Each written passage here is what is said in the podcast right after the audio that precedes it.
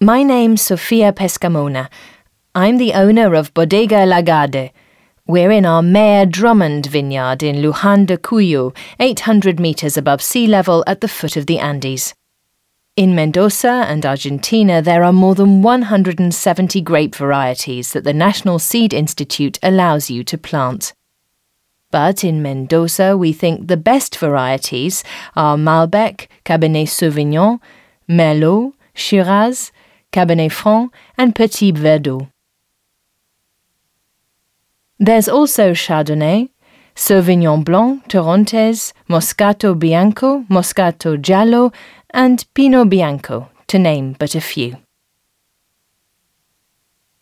In Argentina, there are no restrictions on the grape varieties we can plant in our terroirs.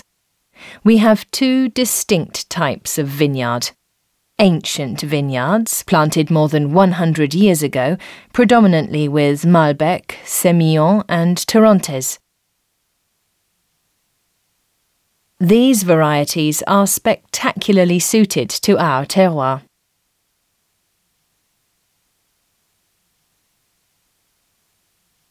Then there are the younger vineyards, planted 30 or 40 years ago, with a wide variety of vineyards and grape varieties, such as Bonarda, Cabernet Sauvignon, Cabernet Franc, Riesling, etc., etc.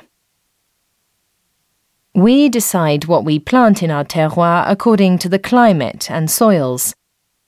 The soils are very varied, in the Mendoza Valley alone, the altitude ranges from 500 to 1,500 metres above sea level, with different microclimates and different types of soil, extremely varied, like alluvial soils, soils from ice melt.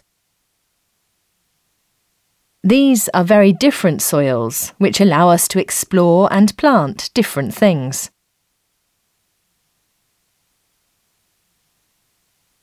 Lastly, there's a lot of experimentation with new grape varieties.